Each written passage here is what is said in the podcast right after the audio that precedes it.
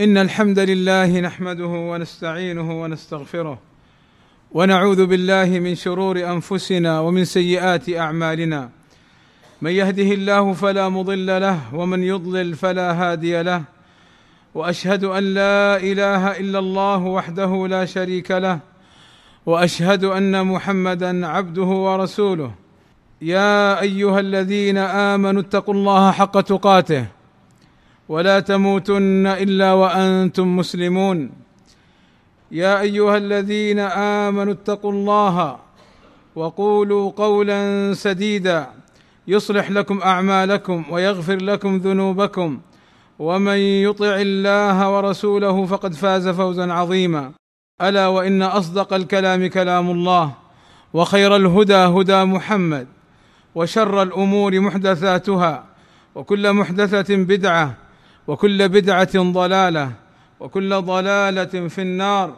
أما بعد فقد أوجب الله على الرعية السمع والطاعة لولاة الأمر.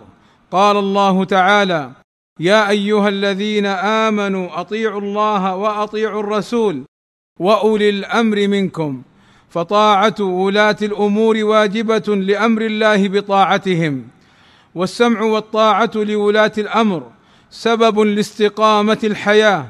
ففي السمع والطاعة لولاة أمور المسلمين سعادة الدنيا وبها تنتظم مصالح العباد في معاشهم وبها يستعينون على إظهار دينهم وطاعة ربهم كما قاله أهل العلم. وقد بين النبي صلى الله عليه وسلم أن طاعة الأمير من طاعته صلى الله عليه وسلم حيث قال عليه الصلاة والسلام من يطع الأمير فقد أطاعني ومن يعص الأمير فقد عصاني. بل جعل النبي صلى الله عليه وسلم السمع والطاعة من وصيته. قال أبو ذر رضي الله عنه إن خليلي صلى الله عليه وسلم أوصاني أن أسمع وأطيع وإن كان عبدا مجدع الأطراف أي مقطوع الأطراف. وليس السمع والطاعة لولاة الأمر فيما تحب وتنشط له فقط بل الأمر بالسمع والطاعة في كل الأحوال كما قال صلى الله عليه وسلم السمع والطاعة حق على المرء المسلم فيما أحب وكره ما لم يؤمر بمعصية فإذا أمر بمعصية فلا سمع ولا طاعة أي في تلك المعصية وتبقى السمع والطاعة لولاة الأمر في بقية الأمور. فتجب طاعة ولاة الأمور فيما يشق وتكرهه النفوس مما ليس بمعصية. فإن كانت معصية فلا سمع ولا طاعة في تلك المعصية خاصة. قال الشيخ العثيمين رحمه الله تعالى وتأملوا في قوله الذي بين فيه حكم السمع والطاعة. قال رحمه الله إذا أمروا أي ولاة الأمور بأمر فإنه لا يخلو من ثلاثة حالات. الحالة الأولى أن يكون مما أمر الله به فهذا يجب علينا امتثاله لأمر الله به وأمرهم به. لو قالوا أقيموا الصلاة وجب علينا إقامتها امتثالا لأمر الله ثم امتثالا لأمر ولاة الأمور. الحالة الثانية أن يأمروا بما نهى الله عنه. وفي هذه الحالة نقول سمعا وطاعة لله ومعصية لكم لأنه لا طاعة لمخلوق في معصية الخالق. مثل أن يقولوا لا تصلوا جماعة في المساجد فنقول لا سمع ولا طاعة في هذا الأمر ونصلي في المساجد. الحالة الثالثة وهذه الحالة الثالثة آمل أن تركزوا عليها.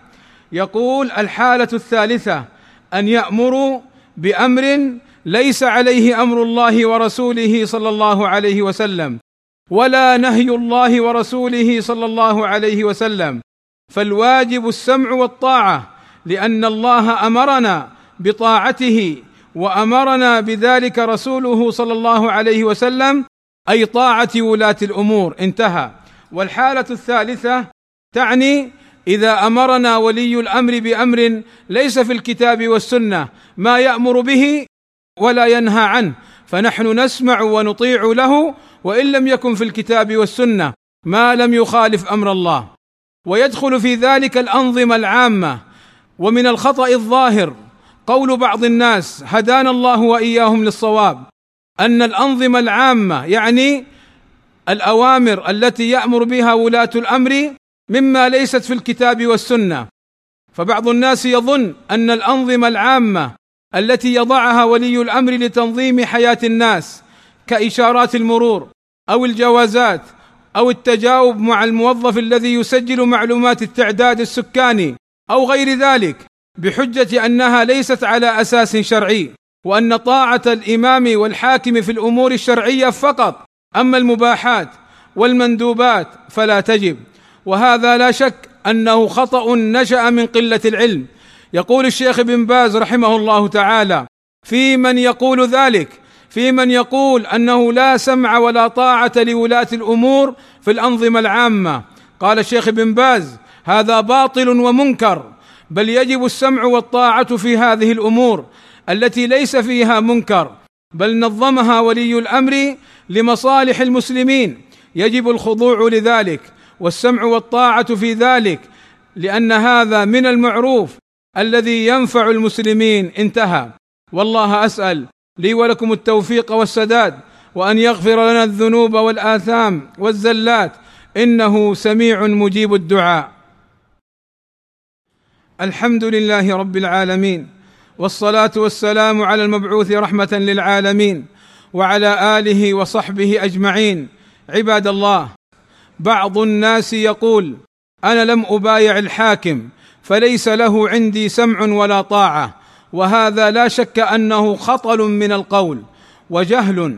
قال شيخ الإسلام ابن تيمية رحمه الله تعالى ما أمر الله به ورسوله صلى الله عليه وسلم من طاعة ولاة الأمور ومناصحتهم واجب على الإنسان وإن لم يعاهدهم عليه وإن لم يحلف لهم الأيمان المؤكدة. انتهى. ويقول الشيخ بن باز رحمه الله تعالى إذا اجتمع المسلمون على حاكم وجبت الطاعة على الجميع ولو لم يبايع بنفسه الصحابة والمسلمون ما بايعوا جميعهم أبا بكر بايعه من في المدينة ولزمت البيعة الجميع. انتهى. فهنا عباد الله يجب علينا معرفة السمع والطاعة لولاة الأمور وأنها تكون في غير معصية الله واجبة وأنه يحرم على المسلم أن يخالف ما أمر به ولي الأمر حتى لا تنتشر الفوضى وحتى لا يفعل كل واحد ما يهوى وحتى لا تضيع الحقوق وتراق الدماء والأنفس. فبارك الله فيكم. احرصوا على السمع والطاعة لولاة الأمور. عباد الله ولا يفوتني أن أحذر نفسي وإياكم من تنظيم الدواعش التكفيري وأن لا نغتر بهم فنصفهم بالمجاهدين أو أنهم ينصرون دين الله بل هم في الحقيقة تكفيريون وبعضهم عميل للمخابرات الأجنبية. وكذا الحوثيون فهم أبناء الروافض وأذنابهم الذين يكفرون أصحاب النبي صلى الله عليه وسلم ويطعنون في أمنا عائشة أم المؤمنين رضي الله عنها وأرضاها قاتلهم الله أنا يؤفكون. فالحذر عباد الله من هذه الجماعات المنحرفة الضالة الصادة عن سبيل الله وأن لا نمدحهم وأن لا نغتر بهم. اللهم إنا نسألك العلم النافع والعمل الصالح واتباع سنة نبينا محمد صلى الله عليه وسلم. اللهم ارض عن أصحاب النبي صلى الله عليه وسلم. وعن الخلفاء الراشدين أبي بكر وعمر وعثمان وعلي وعن جميع أصحاب النبي صلى الله عليه وسلم وعنا معهم بمنك وكرمك يا أكرم الأكرمين. اللهم اغفر للمسلمين والمسلمات والمؤمنين والمؤمنات الأحياء منهم والأموات. اللهم إنا نسألك الهدى والتقى والعفاف والغنى. اللهم وفق ولي أمرنا لما تحبه وترضاه وأصلح اللهم به العباد والبلاد. واحفظه اللهم من كل سوء وصلى الله وسلم على نبينا محمد وعلى آله وصحبه أجمعين والحمد لله رب العالمين.